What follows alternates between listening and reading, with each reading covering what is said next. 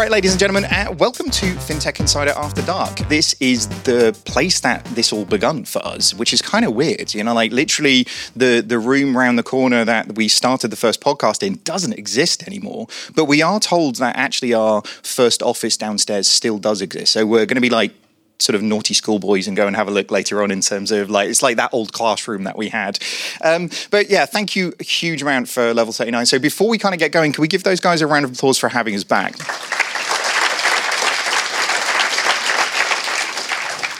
And a, a, huge thank you to everybody who's turned out in the, the audience for this one today. It's great to see so many people kind of come along and uh, support what we're doing in various different guises. Um, and for everybody who's listening to this on the podcast, because this podcast is going to be going out, everything everybody says on stage, you guys know this, right? Everything you say is going out on the podcast, right? Uh, it will be going out. So everybody listening onto the podcast right now, we're up in level 39 where 11FS all began. Um, I know a bunch of you guys have literally sort of flown in for this one as well. So really, really appreciate appreciate you guys making the effort to, to sort of come in, both in terms of some of the guests and actually some of the people who are just in the audience for this one. Um, if you haven't realized this is going to be a Valentine's Day themed one, if the, the, the sort of love hearts and sort of romantic lighting that's sort of uh, permeating around where we're going, then there's going to be some love in the air, guys. Like uh, I hope you hope you guys are feeling the love.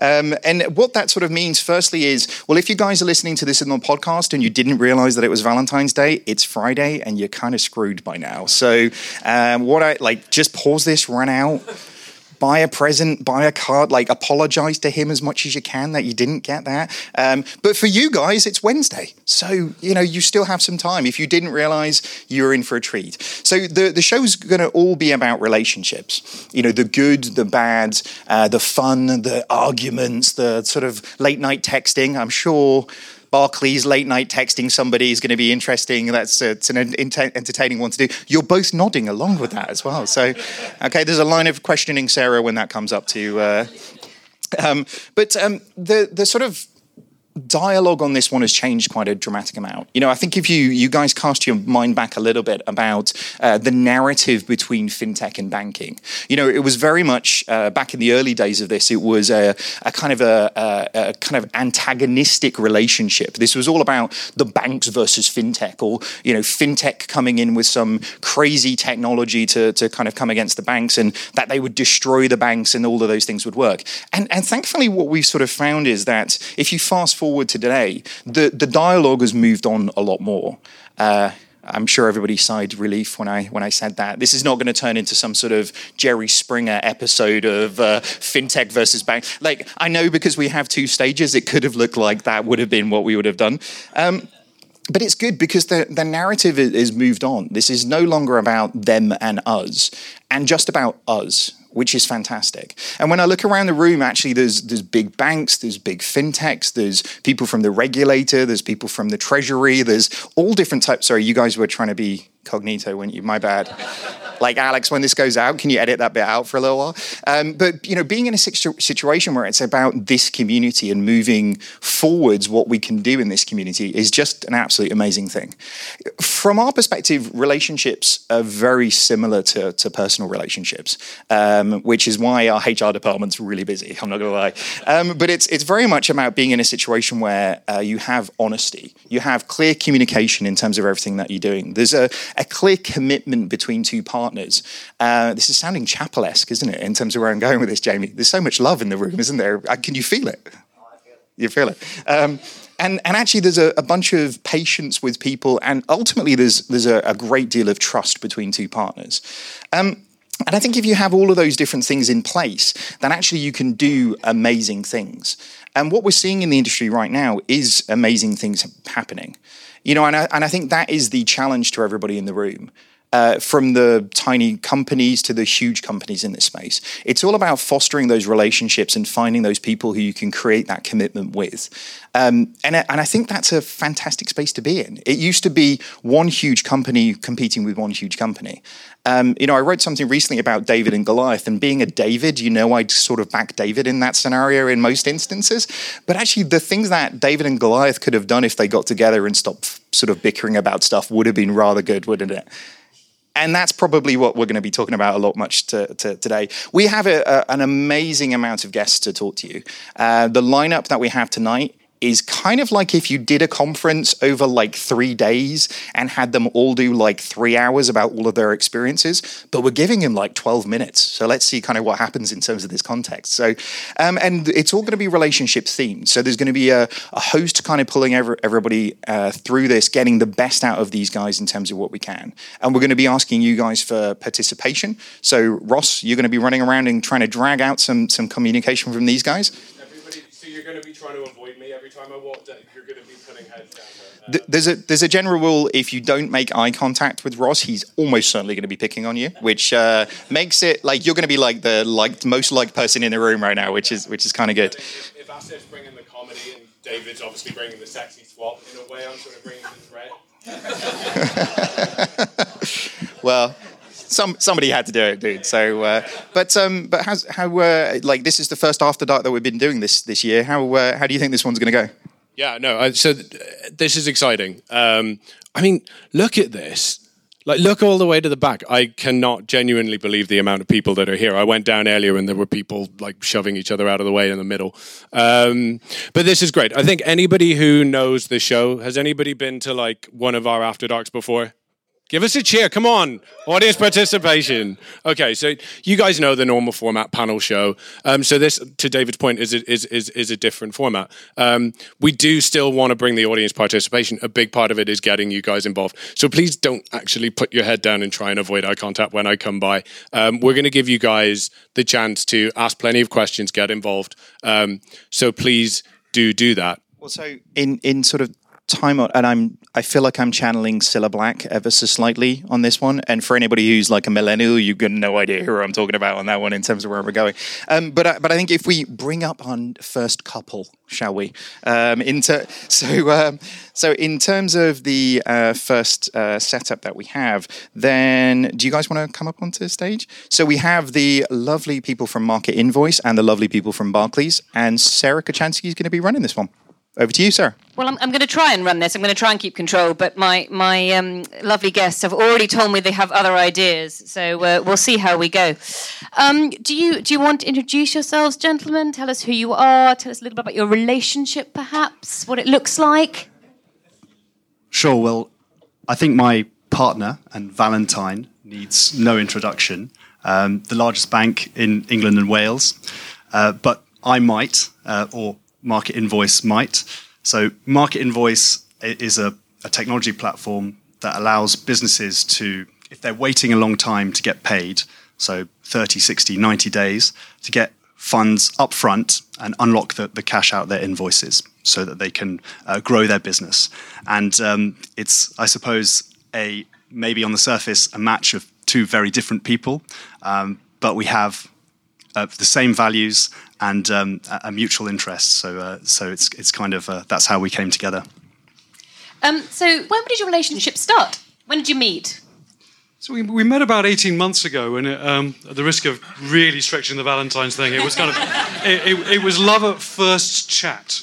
Um, because um, I mean, honestly, the, the great thing was we spent the first hours talking about clients, not about the product, um, you know, not about the service or a partnership or or the money. It was all about uh, you know talking together about what are the needs of small and medium businesses in the UK, um, and and that we just clicked. Honestly, we just got, and it was one of those meetings where you walk out the room going, "We're going to work with those guys." Um, so that's how it started. So, are you still in the honeymoon period? Have you had any arguments yet?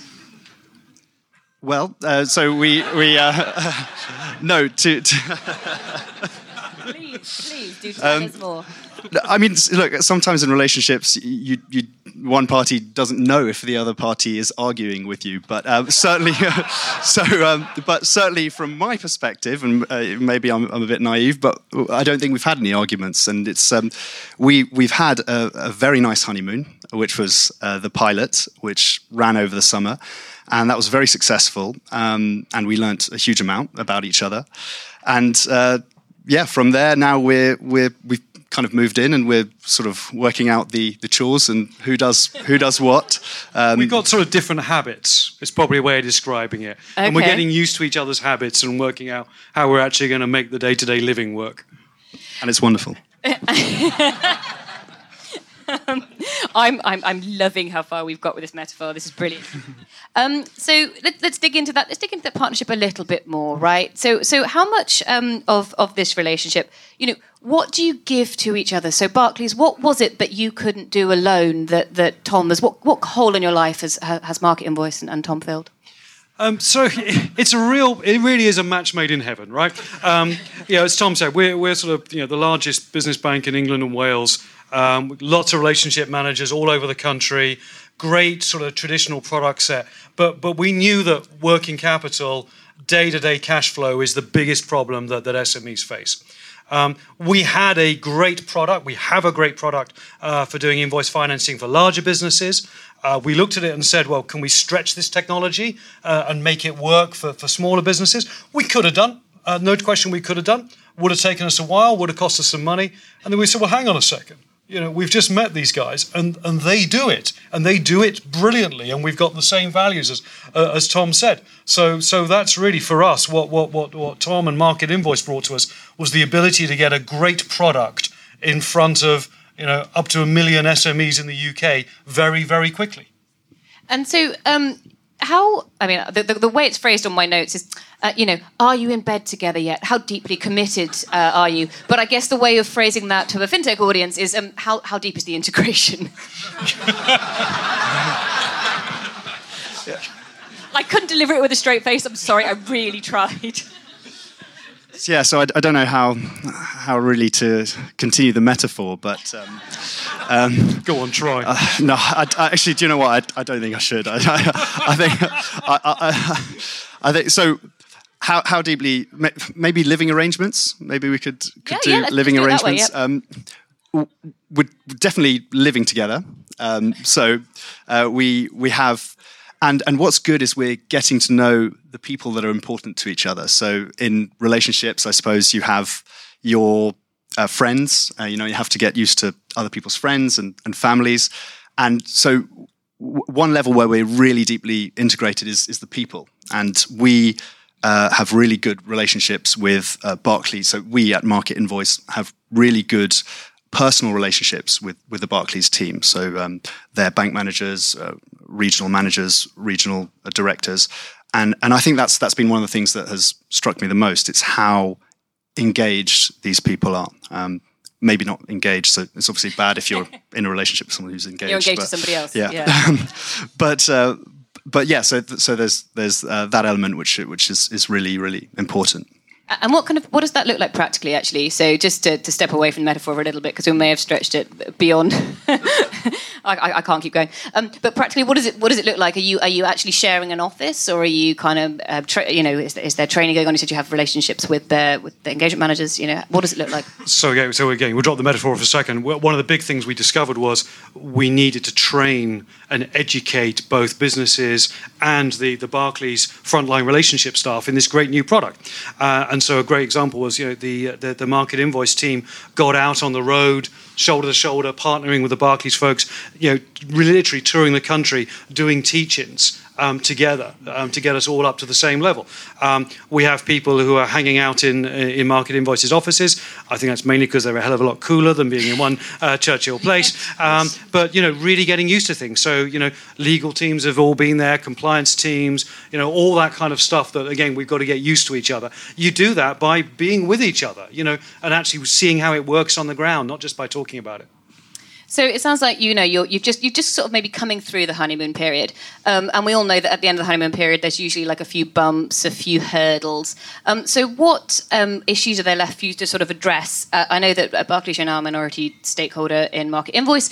Uh, does that change the dynamic? Does that change the relationship? Does one of you, um, you know, uh, uh, you know, what involvement does Barclays have maybe on the future direction of Market Invoice outside of this partnership? Are, are you a, are you controlling? Are you the controlling partner? No, absolutely not. Um, and, and I think one of the um, I I think one of the things here is again our one of the nice things about being a minority shareholder is you are invested in that business being successful and not just with you right? Um, and so, you know, we know that uh, Market Invoice have got other friends, uh, other friends that they work with, and so, and that's great because that helps them be more successful. Um, so, no, that's not the issue. Yeah, and and um, absolutely to, to add to that, Ian, um, we think that being independent is is very important, and um, maintaining a degree of independence is important like in any healthy relationship. And it's actually a, a great book um, called Mating in Captivity by the psychologist uh, Esther Perel. That is brilliant. have, have, you have you read that book? I haven't. No, I'm just loving that you managed to bring that reference along this evening. Oh, okay, yeah. Well, uh, you know, it's, it's a it's a very good book. I, I really recommend it. And and it I, I, suppose it says that you know if two partners are too close to each other, then they stifle each other. But they have to maintain a degree of independence. If they're completely independent, they're not together. But if they maintain a degree of independence, then that's where you have healthy relationships, um, and that's definitely the case with us. So, um, so you know, as you said, this is a nice lead into to my final question, which is, um, you haven't you haven't changed your names. You've kept your own names. Um, if you were to change your names, would it be Barket Invoice or Market Layers, or Barket Invoice Market Layers with a hyphen? Should we say it at the same time? That is really oh, not going to work. Oh, please okay. do. I, I, think we're a very sophisticated partnership, so I'm going to go for the hyphenation option. Hyphens, okay. Tom? I agree. Hyphenation. Oh, lovely. Look at that. what a lovely note to end on. Um, so I believe my roving reporter has a mic. Do we have any questions from the audience? Come on, after that, there must be some questions. Let's go. Our first question. Yeah, hi. A quick question. You mentioned people and integration. What about the tech side of things? Um, how does that work? Yeah, so um, at a tech level, we're integrated at the front end. So we're very present on each other's websites. And we will continue to be integrated as the, the partnership goes on, and, and that'll only get deeper and deeper. Um, but it's, it's not just about the tech at this stage, it's about the people as well, and the relationship, uh, the product, um, which is very important. The um, the fact that we offer a, a, product which Barclays Business Bank doesn't offer for that size of customers, um, and of course the mission and the way we see things. Great. Anyone else? Got another one down here. I mean, I don't know about you guys. I learned so much about good relationships, and it's not just about the depth of integrations. Where was that? Here we go. Yeah, one aspect I guess was missing money in a relationship. You know, is uh, who of the partners, which of the partners in the relationship is earning money on the relationship or from the relationship? How does that, uh, well, how does it end up for, for you financially? Barclays and Market Invoice, or is it the third party, the SMEs who are earning on it, right? Honestly, everybody's winning from this one. Um, it's genuine. Um, you know, you don't. You clearly spend a lot of time working this stuff out in advance to make sure you're all comfortable and you're, you're going to get out of it what you want, and the businesses that we both exist to serve are going to get what they want. Um, and that's what we've got to. Oh, honestly, that wasn't the hard bit. Can, can I ask a question on, on like there was there was some sniggers there, but like what are we thinking? Do we think market invoice, market lays, or, or hyphens? Yeah, take it back to the important points. Come on, folks. Yeah, I do. Right, that's what I'm here for. Anyone? What What did you say, Jamie? Barket invoice. Okay. Any more for any more? invoice.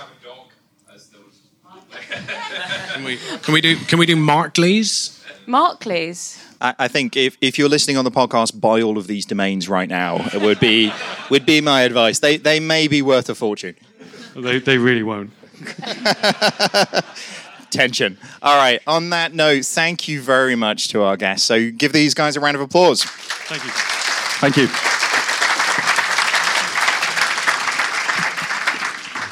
I will be honest, the depth of integration stuff might have been the most erotic thing I've ever heard in front of a group of people. That is deeply disturbing in ways that I will only tell to a therapist later on. So, uh, all right, next up, we have a pair whose partnership has been going for a little while now. So, please welcome to the stage Josh Bottomley, who is the global head of digital at HSBC, and Ed Maslaveckas, who is the CEO at Bud.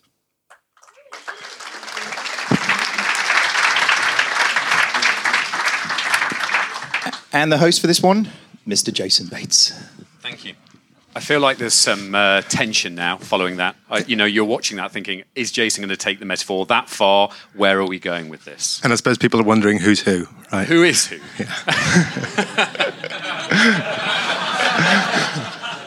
He's Ed. so 18 months in, and there's definitely a rapport here. I thought, it, I thought it was longer than that. Uh, tell us about the relationship. Like, what are you doing together? So, do you want to start? I, will start. Sure. That's so cute. Yeah. I have to ask for permission. So. Um, now, so ultimately, what we're, we're, working on is sort of new, new customer experiences um, on the retail side. Um, really thinking about you know what the future of banking looks like in a market in a marketplace environment in an open banking environment um, so the exciting stuff is really that's kind of really groundbreaking is sort of a big retail bank thinking about and, and starting to introduce their customers to products outside of their ecosystem. Uh, Josh, like HSBC has ridiculous number of engineers and talented designers and like a number of people. You're, you're working with this guy. we are. Well, there's a um, we we had a great session. Actually, it was. We were trying to remember exactly when it was, but it was about 18 months ago, and we sponsor a incubator event, and I was chairing the event, and we had the session, and towards the end, I just said by the way, you don't get the feedback. Let me tell you where we think we need help. We've been trying to work with third parties, and I thought it makes it much easier if we say where are some problems that we don't think we're going to try and build internally with the engineers, and these are the problems we want to solve. And Ed, rather provocatively, put his hand up and said, well, We've got a solution to one of those problems. Can we talk? And what was actually really different, and I think I really should, I think there's a lesson here more broadly, is it wasn't just that there was an idea and it was a solution that we were already looking for an external um, partner to help with. It was the approach to doing that. I mean, the, the, the, issue, as we all know, in dealing with banks, is there are going to be a thousand problems to solve to get through. Whether it's the compliance problem, it's the data problem, it's the regulatory problem, it's how do you integrate the technology, it's the services, and it's actually the attitude to keep as a. And I really again to give credit to Ed and actually a lot of the other people that we partner with to keep that sense of vision and purpose about what you're trying to do and why you exist for the customer, and yet also be adaptable to help solve those problems is what really got through that period. So he, he completed you. That's what you, that's what you're saying. I think we moved forward together in a different way, than simply that way. So Ed, um, I mean, partnership all sounds very well, but there's an exchange of money going on here. Um, so like, how is this a partnership? Can you be sure about that? okay. Well, how is there a partnership? Uh, how is this a partnership and not just a vendor working for sure. someone else? So, I mean, look, if we if we think about just you know we take the tech aside and we just think about logistics of this, ultimately. What, what we're building is this this look at marketplace banking. That means that you know somebody in a marketplace world has to go out and work with potentially hundreds and hundreds of partners, right? And it doesn't really make sense for everyone in a world of marketplace to go and work with absolutely everyone else. It just it's like a numbers game. It just doesn't really make sense. And ultimately you have to be able to onboard new partners quickly and, and get through that that process. And that again is part of where the communication's been really open. And it, has been about just metaphor about really good communication, being open, being honest. Um, about you know the struggle that, that we were going to have to begin with was how do you onboard your partners? You know what vetting do you do? Because this is you know this isn't just oh it's a cool integration. This is HSBC, right? Mm. And we need to make sure that that is rock solid. Mm-hmm. So it's those operational pieces that have actually really been the strength. Of course, our technology is fantastic. We have an amazing tech team. That that it's table stakes. It, you know, it's those other things you, you don't think about that the, the sort of exciting things that, that, that make it work. So I guess that's a good point about the having one central player or one player being able to do a, the similar things for for different partners. Um, how does that is that the way that you see the difference between partners and doing things internally? How do you make that decision between actually this is something that we should take on and really do ourselves versus we should pro- we should work with someone externally to do that? Um, it's a great question, and actually there are some, but there are some areas where it's fairly clear which way we want to go. So, um, actually, in this case, both we've we had two problems actually. This where people sometimes get PSD2 wrong, the banks are defensive. We've been trying to work with Yodlee and Mint for 10 years and we could never get through the terms and conditions. PSD2 allows us to do things we couldn't do Yeah. in that sense. And so if you take the example with Bud, we knew that the ability to share the data when we started the pilot wasn't something we were we, we had a bunch of internal issues that we could we would struggle to get through. So it made sense to externally. And secondly, one of the things that Bud does, and we're very happy, particularly with First Direct, and this is with the announcement that we've put out today, to says actually we want to test with customers. Do they want to see through a bank third party offers? And if you're a bank, that's quite a complicated issue because sometimes we've got customers who want that and they say, Yes, I do. Why are you only selling me HSBC product? And we do that with fund management and you can see other funds. But some people always make the assumption if I'm coming through the bank, there'll be something, something in it for them. I don't quite trust them. And yet we've got other customers who say, we want to go and do this. So actually, it made a lot of sense in that case actively to do it with somewhere else. And we have no issue with Bud also working in other places. The other place where we it's a slightly different relationship is if someone really has built up a level of expertise into a domain area. So when you mentioned Jason, the vendor, hmm. what that slightly comes from is I think that world of it's a fixed piece of software or kit that you can define up front and you can put your service level agreements. What's actually changing in the world is this movement of some fixed capability to an ongoing product management roadmap. So if what you're saying is I want to work with someone in this domain expertise that we don't have, and not only do I want to work with them and partner with them now, but I want them to keep innovating that product to stay up with where customers are in the market is, that's another very good reason to work externally. But I guess it creates that sort of change of power dynamic where actually there's someone who's not under your control, that it is a partnership that, you know, that is outside of the walls. Like, how does that work? How does that work for you working with with major banks? Yeah, I think it, I think it's interesting. I mean, we, I mean, there's I can see the advantage from both sides. So we go out and do a bunch of work that, and and work on things that we don't know that HSBC is going to want to do, but we need to go out to the market and test it and do it at speed. And I think sometimes it's about you know for us, you know, being nimble and trusting our gut and and, and testing stuff, and then once we've seen what works and doesn't work, we can we can come to the partner and say, look, we've tested this stuff. Um, we've done it pretty quickly. Here's the data. Are you are you interested in it or not? And I think that changes the conversation from, you know, I think where fintech partnerships were a few years ago, where it was about, hey, we've got this really cool product and this cool idea. What do you think? Whereas we're saying, okay, we've we tested this, we tried it in the market. We think it could help your customers, and then start the conversation there. So I think that changes it a little bit. But I guess that comes with, with risks, Josh, that ultimately through the senior managers regime and all kinds of things, there are people in HSBC who are ultimately responsible for customer outcomes that come from Bud, who aren't in your control. Like, how do you how do you sort of even start to work with that? Um, you're right. I mean, just as an aside, we have that internally as we start to hire product managers who want to have an agenda. We have that issue now with some of the internal teams um, that are building service because we don't give people that freedom. We won't innovate on behalf of customers. So it's a very real issue actually for some of the internal teams as well as with third parties. Um, the, the, there are two big parts of that. One is an agreement around there are some guide rails. So what I think you have to do is say, and I believe in the grey. There's people used to say we either do do this or we don't do that, and there was no space. And what we're trying to do now is say there is stuff that we absolutely need to do. There is stuff that we won't do, and actually there should be quite a lot of space in between. And actually, if you think of things like the sandbox that we can start to use, um, we could, there are things that we can do in one market, so we can show to people. Well, actually, we've we've managed to launch that, or we've watched someone do that in China or in the US, and how do we bring it back to certain markets? And I think if we get that, if we're smart about that, and we can take all of our both our internal risk compliance people on the journey as well as some of the external regulators, I think um, we create some space. And actually, come back to one of the questions here is the UK as a fintech hub. If we don't get this right, the UK won't succeed. It's one of the most important things that we need to do in the UK is to create that safe space for innovation and play, whether it's for internal teams or third parties. So we're seeing lots of fintechs that, as Asif was saying at the start, are, are getting more mature, are getting uh, better at uh, making sure that compliance and the risk and everything is taken care of. Um, and it seems like you know this is going well. Uh, what's the uh, what's the advice to other fintechs and other banks as to like what have you learned on the last eighteen months you wish you'd have known at the start? Yeah, I think the the first thing is obviously what, how do you get that first engagement, and again that like Josh said, it's about you know asking the question, putting your hand up, and not sort of assuming that hey, actually, you know, they won't need what we've got, and yeah, they're actually working with this other person, and just ask the question.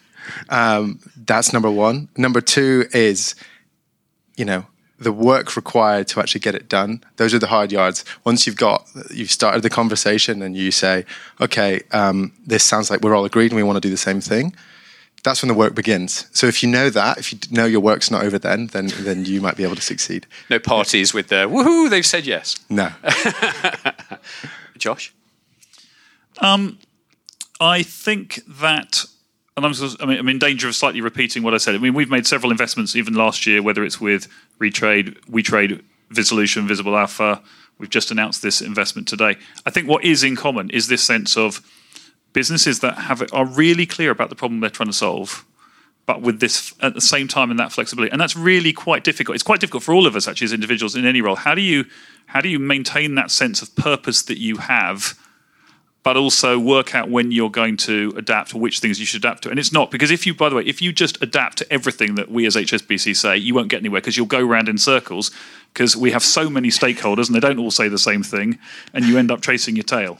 So you've got to keep a sense of purpose. You're actually helping. One of the things that um, Bud does, and there are a couple of other companies that we're looking for, is actually it's quite helpful to us that there is this sense of purpose. But you've got to be the adaptability comes, and I totally echo what Ed said, and actually the previous um, conversation said. In some ways, the technology is table stakes here. That's not what what makes these thing win or lose, and I think that's what's really different even to four or five years ago. Thank you. Well, I'm not going to uh, to follow Sarah's lead and talk about HS HSBC or uh, or anything like that, but I am going to. No, I'm sorry. I'm I'm sorry. My, I'm my wife, my up wife, and I've kept our own names, so I don't quite get where the issue is. but I am going to open it up for uh, for questions. Who'd like to know something? Excellent. One from me to start. Ed, what shampoo do you use? What shampoo? You don't. You don't have don't to answer know. that, but we do ask the hard hitting questions. Was there one here somewhere? Yes. All right, so the question is on culture. So you've got a startup company which traditionally is moving really fast, not afraid to fail. You've got HSBC with a different type of culture. How do you make these two cultures work together? I, I just caveat that with we are massively afraid to fail. we can make small failures, but we don't want to fail. Um, ultimately, I look. I mean, there's this kind of idea that goes around about kind of fintech is this whole other thing, and then there's banks, and they're a different thing. And that you know, early on, it was this idea that oh, aren't the fintechs so smart? And thank you for that, Jason. That was one of yours. Um, and the banks, the current banks, are so stupid. But it's just it's just not that way at all. It's ultimately we have massively different challenges. We you know have a lot of smart people. They have a lot of smart people, and it's about figuring out okay, your challenges are yours and our challenges are ours and if we can work together and get sort of leverage the best of that then that's that's fine it isn't actually from a culture from in our experience the culture clash doesn't really exist yeah people might dress slightly differently but like we're talking about the same things and it's amazing when you get like the API specialist from HSBC and our guy really just going off onto a tangent and we're all sat back like okay let them go um, then then you know it, it's just like any kind of partnership from that degree. Yeah, I, I mean, I'd add that there is a shift on our side, and certainly if you take HSBC, and I'm sure it's the same if you go to um, the other big banks, and I'm sure David, you've experienced this in your previous world. We've just we've now HSP we've got in the last four or five years we now have a team of six thousand people that we didn't have five years ago. Six, that's globally in terms of digital and data what we're doing. Probably over two thousand of those have jobs that didn't even exist in the company previously. It's not that we've grown this team and shrunk the team. The jobs didn't exist. We didn't have solution architects who said, actually, I would know how to integrate a third party versus build it. We didn't have our own A/B testers because we outsourced it to an agent's marketing, probably a brand agency who outsourced it to two further steps down the line. Um, we didn't have we had data scientists, but we didn't have data engineers who could fix the problem. We certainly didn't have product managers owning roadmaps. What we had were change management people trying to deliver projects without that, there is no way we could have even if even if I'd had that great conversation with Ed and some smart guy comes up with an idea, there is no way we could have integrated, tested, made it work. And I think there is just such a fundamental shift, certainly in our case, of what we've done, how we operate, what we do around the countries that allows us allows us to do that. What there isn't, and I just wanted to make the point, What there never was was this sense of oh we don't want to work with them. Why are we allowing these people? It was a capability issue, not a. There was I'm not aware of any in any bank actually the strategy is oh we don't want to keep these people in we don't want to let them in space the problem is we just didn't know how to make it work and I call out to 11fs as well that's some of the skills that you bring what you're doing is facilitating. That is helping to make these things work and that's really important. Well on that excellent point i'm uh, i'm going to close this and uh, thank uh, josh and ed. Um, thank you. Thanks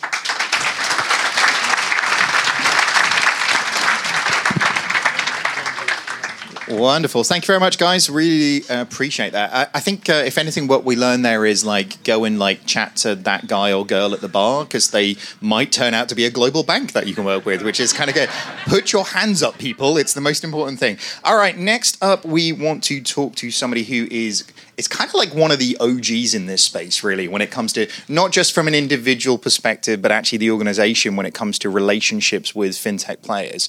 So please welcome to the stage, all the way from Madrid, literally, uh, Mr. Simon Taylor and Mr. Derek White from BBVA. Over to you, Simon. I'm not actually from Madrid. I live in London, but. Uh, uh, but Derek now lives in Madrid. Derek, of course, you used to work for Barclays. So um, is it weird when you see your ex? Uh, you know, the, the bar analogy walking in, that's why I'm flying solo tonight. I didn't want to bring a partner up here and make my life partner feel a little bit awkward with so many X's in the room tonight. So yeah, I am flying solo tonight. But, well, but look, before we get started, can we give a super huge shout out to the 11FS guys. They the ecosystem that they are building, the content that they are creating, the connections that they are are, are facilitating, freaking world class. Can we give them a big round of applause? super super cool. Well, so since you gave us so much love, um, I, I, I am really feeling since, it. Since since it is Valentine's Day, I made you a mixtape oh yeah, baby. All right. Now I don't have to get anything from my wife. She knows nothing about it. Perfect. I was trying to think of like Enrique Iglesias songs, like "You Can Be My Hero, Derek" and all this kind of stuff. Um, By the way, my name in Spanish class is Fede Blanco, so uh, I know it doesn't have the sexiest ring to it, but. Good stuff. All right. Um, so yeah, you are a peer solo uh, today, but you guys, uh, as David said, have done a few things with fintechs in your time. And of course, you've done it throughout your career. Um, so, talk to me about your approach to the fintech market, to open innovation, to all of that stuff. You know, where, where does that begin? Do you see yourself as somebody that has to work with, you know, deep on one or two fintechs? Like, what's that approach fundamentally? That's a great question. So, fintechs, and it's been alluded to a little bit earlier, fintechs have taken and typically start with one product or one customer problem and are fairly fairly narrow and give, go very very deep on that. And that's what's great about uh, a lot of fintechs is they're solving individual kind of discrete uh, customer problems.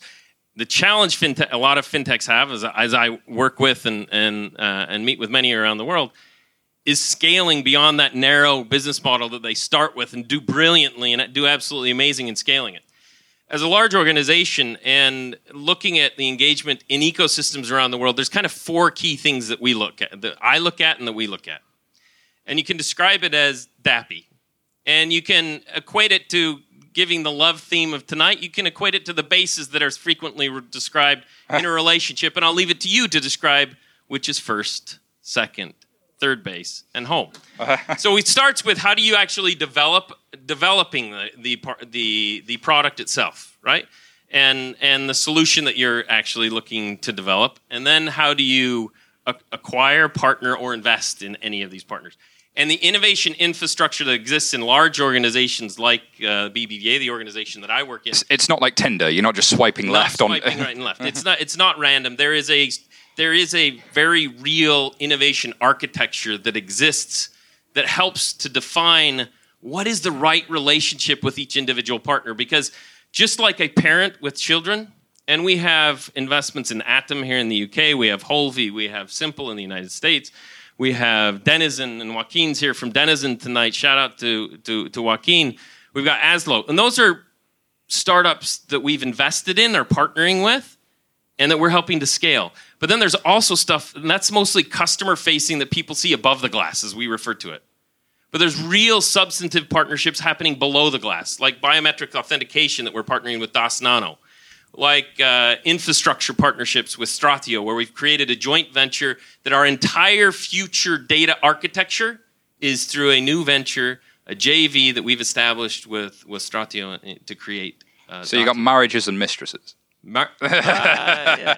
marriages and and and we have to be real with any partnership there is obviously breakups along the way and we have to recognize there are tough conversations that come along and the most important thing in any relationship is being totally transparent and being clear and calling it out when you got to call out bullshit you call bullshit Yeah. right And, and how do gotta- you how do you that. how do you have that conversation though? Because like you guys have so many that you're working with through the Open Innovation Program. Like, what does that look like? Is it just like is it like an awkward look of a dinner? Are we talking about like you know is it is it kind of awkward or, or is there a structure you have to be able to have these conversations or is it just really building trust on the human side?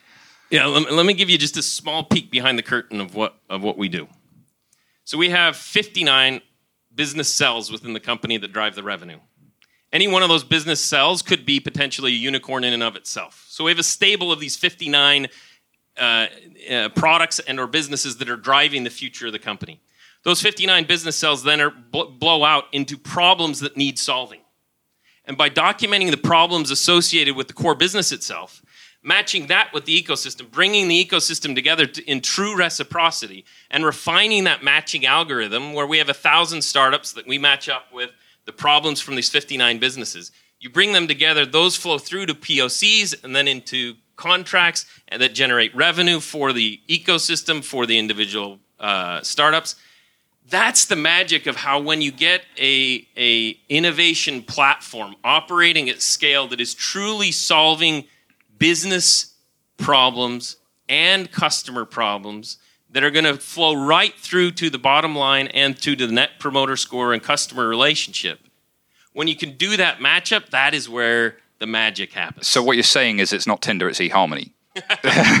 yeah that's a good example yes absolutely But but then if you're matching all of these things all the time and you've kind of got all of that together, um, what qualifies something as better than worse? Like how are you qualifying through that? Because you're seeing so much all of the time. Like yes, you know the, what your priorities are. Yes, you can see the fintechs in the in, in the ecosystem, but there's got to be a human level to this. And, on, and and how do you empower people to to bring that from the bottom up? Like what what does that look like day to day? So I got some really good advice when I was first getting into angel investing myself. I got some really good advice from uh, an iconic friend who once told me that making your first angel investments, it's all about the team, the team, the team. Um, and so at a human level, it has to be the team, the team, the team. Shout out. Um, so it has to be the team, but then after you get beyond the team, there's three other things that I personally look at and that we look at. Once you get the team, then you have to get the product. Is the product differential, but is it freaking amazing? Is the product amazing? And then, if you get the team and the product's amazing, are the customers coming? And are the customers coming by push or pull? So you can set the table, you can have a nice little candlelit dinner, um, but will the people come? And, and it, you're looking for that traction. And I guess you've got different things at different stages. So earlier on, more team, later on, traction, and all this kind of stuff. you have to look at it differently because whether you're looking at partnering, acquiring, developing, or investing, you have to look at what's the right fit. Because if it's a business with a run rate revenues of of uh, 30 million and their valuation sitting somewhere between 100 and 300 million, you got to make a decision as to how big a stake you're going to take in that business and how much you want to be able to scale them. Because depending on the ticket, on the size of the ticket you're going to write for the investment, influences uh, the level of relationship that you want to have with them. But just like a father for any child or a true partner in any relationship, you have to look at each individual business is different. There is no there is no specific recipe. Well, and, and I guess you've had examples where it's it's worked really well and where it's worked less well. So, what are your insights from that? Can you control too much of a business? Are there times where you've done too little with the business? Can you think of any examples? There are uh, there are some great examples of where um, sometimes you have a great vision as to what the partner might become, and you get enamored with what I would describe, and to, again tying back to the love theme of this evening, It's about where is their charisma and where is their substance. Because sometimes it's really easy to get enamored by what the vision and what the charisma of what this business, the potential could be, versus what the actual substance is underneath. And there are examples of uh, where we have launched uh, uh, this year. Joaquin, we will have launched s- seven startups this year out of our own incubator ourselves. We shut down two of them within the first year. Brutal. You're just walking into bars and shutting people down. Like, We did. because you just see that the charisma, the, the, the charisma that the team has and the vision of what they have, once you get into the substance of it, the numbers aren't there, right? And like once you start going to do the due diligence, the numbers don't add up. Or, or the or the, the the market is it just it just isn't there. So those are examples. We've had other examples of investments, acquisitions that we've made where sometimes you try and pull the business a little bit too close to the core, and there are enormous value valuable uh, benefits that get that can be derived that may not end up on that startup scaling itself, but the the network effect of of connecting that uh, that startup closer to the core can have huge transform- transformational benefits. So how do you think about when to bring into the core and when not to? Like, what's the insight there? Because if you bring it too close, you can too close to the flame, you can kill it. But actually, also that combustible element can really send it into hyperspace. So you know, what what's that looking like? Is it that they're more on the financial side, or is it easier when they're you know sort of below the glass, as you put it, when they're we're more of a, a vendor to and a partner to solving some of your business problems? Yeah, so I, I tie back to the charisma and the substance kind of kind of point to this is that there is on the charisma side of things. One of one of the startups that uh, that we acquired had this amazing values approach on a human level, on the way they just the, the, the culture in the company is absolutely incredible. That acquisition led to us as a as a 180 year old company rewriting our overall purpose, developing entire new values and behaviors for the entire company. And that's for 180,000 employees that has 8,000 branches, 31,000 ATMs across the entire world. The hell of cultural impact of that charisma coming into the company was enormous.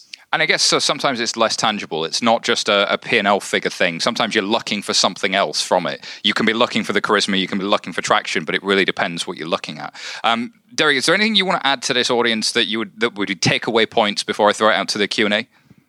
The only takeaway points that I would uh, that I would offer to the ecosystem is one: it's great to be back in London. I love London, and I've spent seven years in the UK on and off, and it is great to be in London. It is incredibly exciting to see what is happening in the ecosystem here, and it's a credit to all of you. It's a credit to uh, 11FS and to everybody that is playing a role in developing the fintech capital of the world. And London is recognized as the fintech capital of the world. Yeah. Can we get a round of applause, everybody? The, the only thing that I would say, if I can have one closing comment, it is please continue connecting and pay it forward because that's what the ecosystem's all about. Thank you.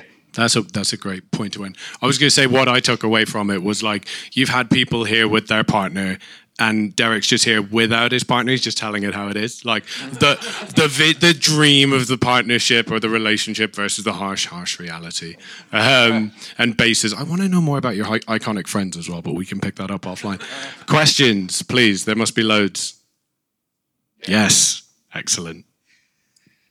capital of fintech sounds great in February of 19. In February of 20, what's going to be the capital of fintech? London.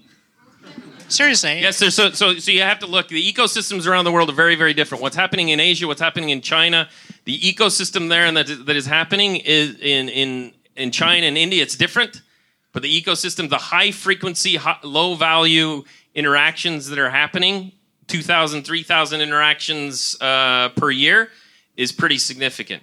The, the ecosystems that are being vel- developed in the United States are very different, and regulation is playing a huge role in the differences between the European, the American, and the Asian ecosystems. I firmly believe, though, all of the ingredients, and I'm not just saying it because I'm here in London, uh, but I do believe London will continue to be the fintech capital. And since it is Valentine's, we love the rest of Europe as well. We're still still deep down. We're, we're you know, it's, it's a beautiful thing. It's a beautiful thing. Uh, do we have time for one more before we uh, before we let Derek go back to his chair and enjoy I think his so. Anthony Crawford. I feel really awkward getting announced. Um, so BBVA are working with a lot of startups. We're also co-investing with a lot of the other banks in some of these startups. Who's your favourite co-investor? oh, great question. As any good father and lover, I don't have any one in one that, that I could say today. Beautiful answer. Thanks. So much love to go around. That's good. So uh, thank you very much, Mr. Derek White and Mr. Simon Taylor.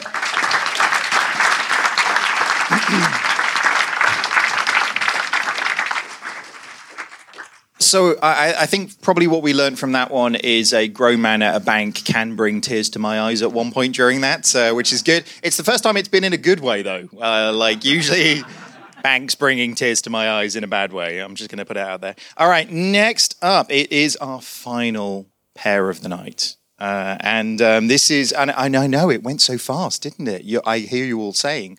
Um, but um, next up, we have Dr. Leda Glyptis, who is the 11FS Foundry CEO, and Rasmus Figenschou. I, that was that was right, Rasmus, right? Pretty much good. All right, give these guys a round of applause.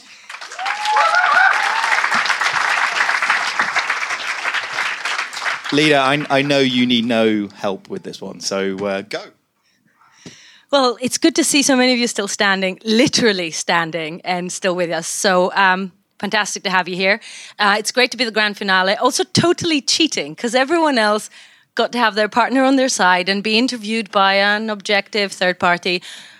I'm not objective, obviously. I am the partner. So, tell me, Rasmus, how awesome is your partnership? Freaking awesome. Uh, I mean, uh, Valentine's Day, yes. So you saved the best for last. we totally did. Yes.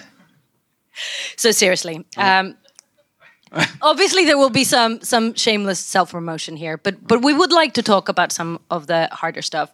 Um, Foundry is not one of those on the surface partnerships. We've talked about integration later. There's a lot of that. We talk about being close to the core of the business. There's a lot of that. Um, we can't have been the first person you dated. So what were you looking for when you were looking for a partner?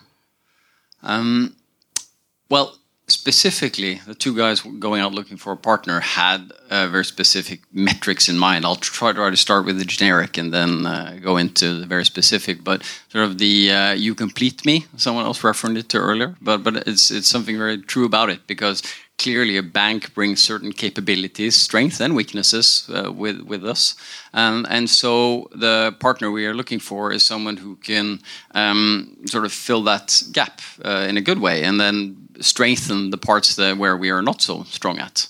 Uh, and then clearly uh, that is in a partner a key component that we're looking for.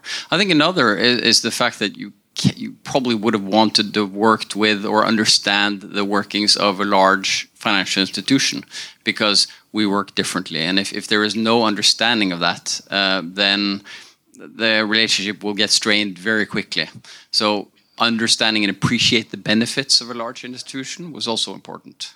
So the fact that we're all recovering bankers is helping. That is helping. Uh, and specifically to, to Foundry, I would say, or to 11FS when we met, was of course the fact that um, this was uh, two, uh, two architects at DNB who had been working as a pet project for, uh, you know, sort of skunk work for a few years actually on this. Uh, nights and, and, and, weekends, and then meeting you guys and finding actually the exact same idea of what we wanted to achieve, you know, kind of and working to the theme of the day there was very much a case of oh you're working to that too. I'll show you mine if you show me yours. But the reality is for a, for an organization like us to be working on ideas like this is it's what keeps us alive both both literally and figuratively. For an organization like DNB given the size the scale the history there is an evolution that gets you to this point. And it's something that every big organization that took this seat today hinted at. So what would it what did it take to get to the place where you can be sitting here with us joking about the fact that we complete each other. No um, joke, by the way. It's actually true. there's um, well, there is obviously a strategic uh, maturing uh, in terms of partnerships, in terms of be willing to take, uh, in this case, a value chain of unsecured credits, uh, crucial um, earnings. Uh, I mean, it's, it's, it's an important area for the bank, um, and being willing to cooperate with someone else to renew that area uh, in our core is obviously a strategic maturing. There's also um, a very technical maturing, and, and it was alluded to earlier, but how we're working with our own core, creating APIs and, and actually our own systems in many way working as if they were partners uh, with our own core. Uh, it enables those type of partnerships in different ways. So there's definitely a strategic component, there's a technical component, um, and uh, there's a movement also seeing that partners are willing to work with banks in a different way. Also spoken about earlier, but a big shift over the past few years. So I think both the banks have moved uh, and the fintechs have moved. I mean, the reality is that it's unusual, at least has been over the last few years, for the the partnerships between a big organization and a, and a startup or, or a fintech player to be in the things that really touch the core. And what we're trying to do here is is touching the core in, in every sense: the core of the business, the core of the infrastructure, um, the core of, of where you're going in the future, which makes it extremely exciting. But also, it meant that there were a whole host of approvals that had to be had to be gained from organizations, internal and external. So why don't you tell our audience about how how it went when we met the parents? Have we got their approval yet? Do they like us? Well, actually, I've uh, I now have uh, three kids, or a third coming in June with my wife, and I'm still wondering if my father-in-law approves me. So you know, it's it's also they kind of leave you hanging. Right? I, I think my dad likes you. okay. There's so much love. I, will I'll, I'll introduce you to my father-in-law, and you can vouch for me. Um, so the um, in, in, relating to that, obviously there are key stakeholders in any organization. You can probably boil them down to a few, but really, if you want to uh, work with a project like Foundry, uh, in fact, uh, the the two people driving this forward in the organization had uh, more than 90 meetings uh, with key stakeholders in the bank. Uh, it seems like a lot, and it seems like a waste for anyone who's not working in a bank. But I would also argue that every meeting they had uh, improved the idea and improved what we were actually trying to solve. So, speaking to our compliance group, speaking to the legal group, speaking to the various business partners uh, within the bank, uh, this sort of further accentuated, and some actually greatly pivoted the idea before, uh, you know, as this progressed.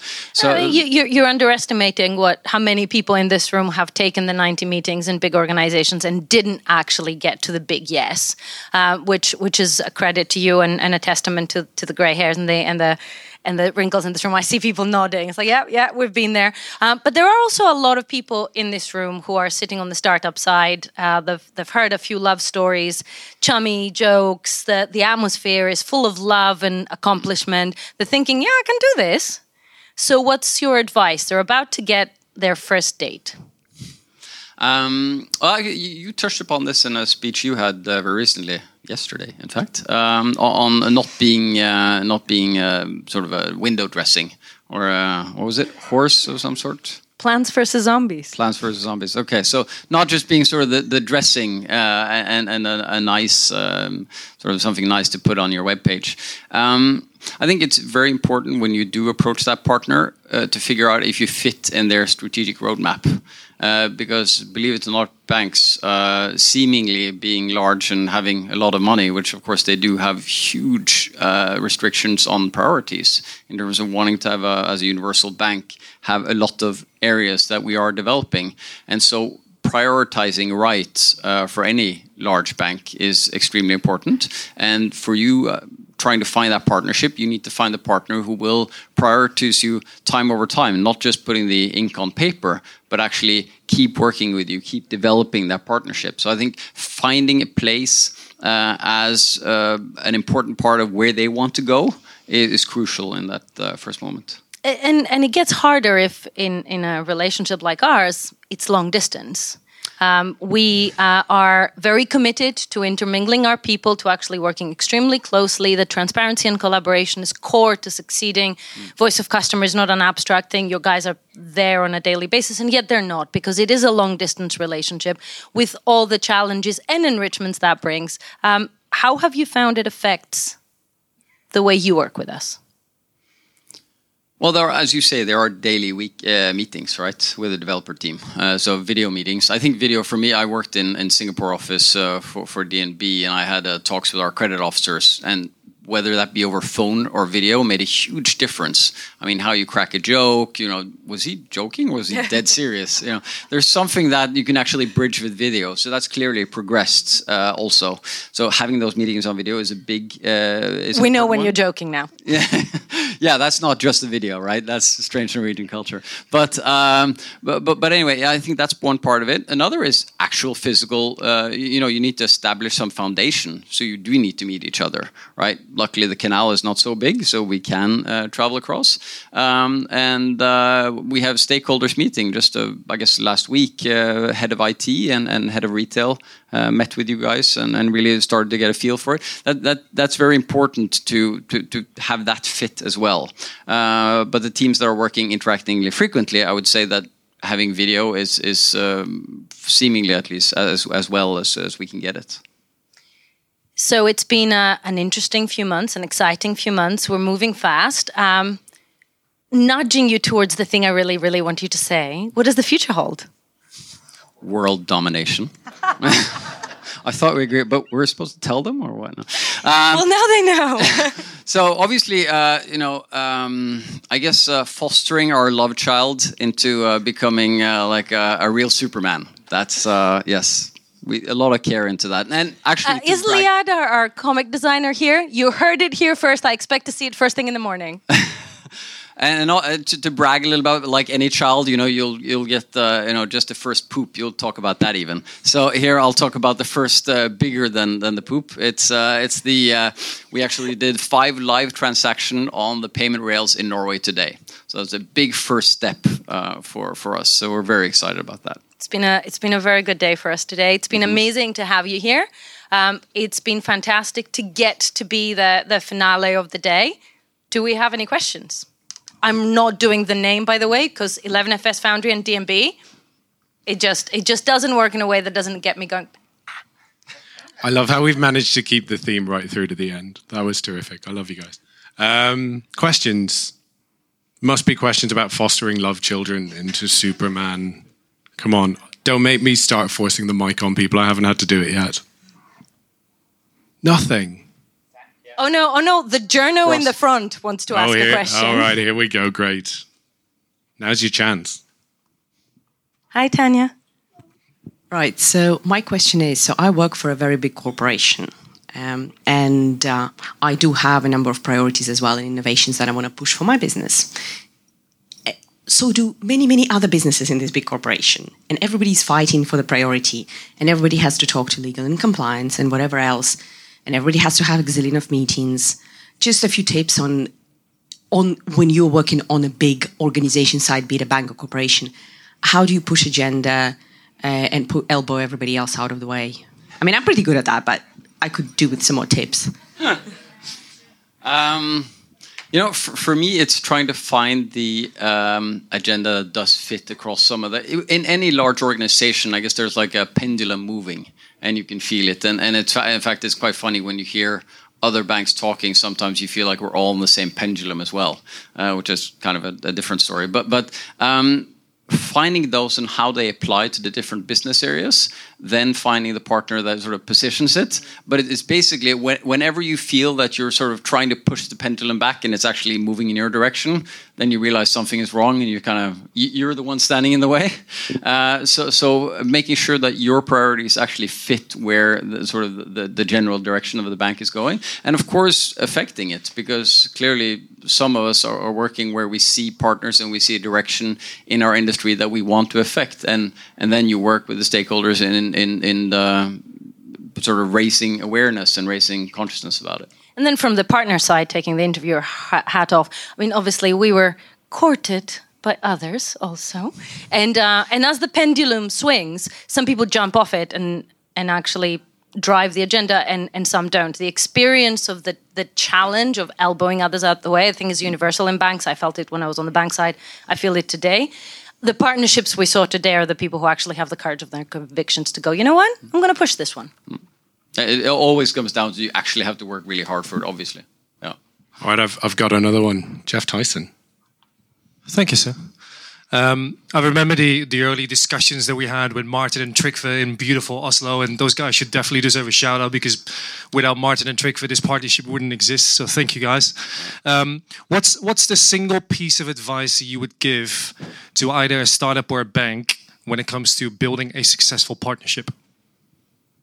Well, I mean, it's kind of it's related to the previous in terms of finding that common agenda, but very clearly, clear, uh, early on, making sure that you are aligned, having some of the, some of those conversations, having enough conversations to where you really feel that you're going in the same direction.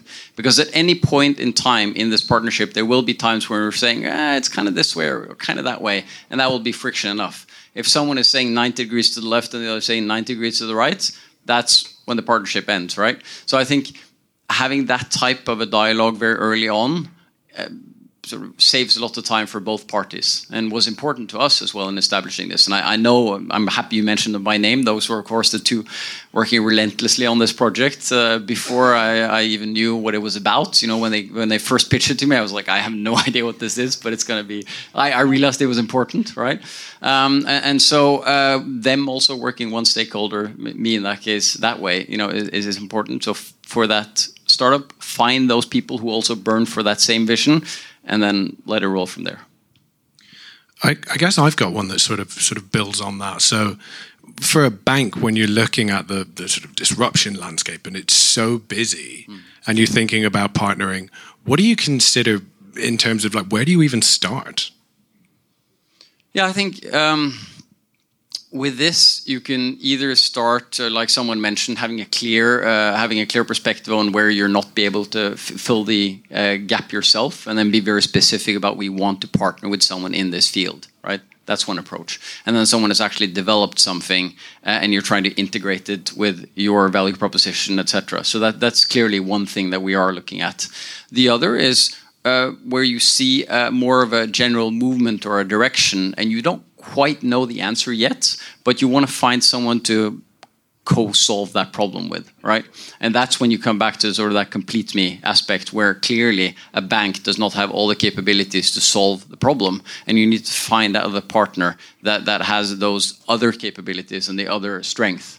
Um, so either you're looking for something where you don't really know the future, and you're kind of trying to find a partner to push you in a direction where, that you have to discover uh, together, uh, or you look for something very specific um, and you offer that to your, your customers. And, and we do both, but I think uh, someone earlier alluded to, you know, working deep with a partner, working very wide. And, and I've always found that the partnerships that work well, you keep developing them and, and you keep building them. So you, for any organization, you can only have so many set of partnerships that go that deep, and the other might end up as, as window dressing or sad stories. I told you it was going to be self congratulatory, and we're completely yeah, unashamed about this. Please put your hands together for Rasmus for being here with us today and being an awesome partner.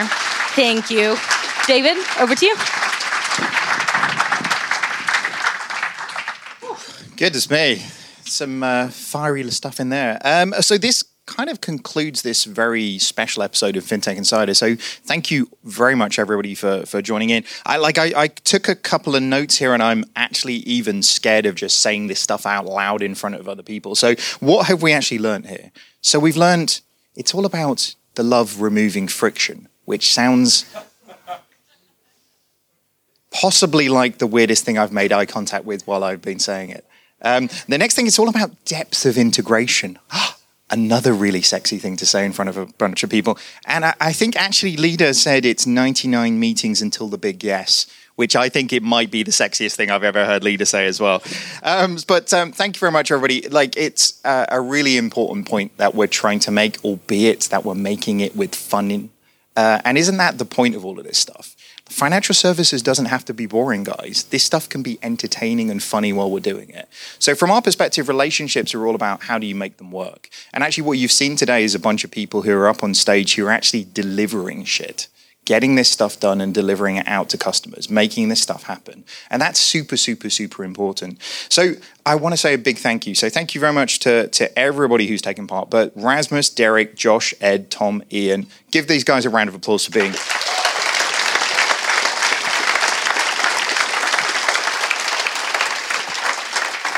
I want to say a absolutely massive thank you to everybody at the 11FS media team for making this happen, and to everybody at Level 39 for having us back. To be honest with you, like I'm surprised they had us back, but thank you very much for everybody who had us back. So give those guys a round of applause as well.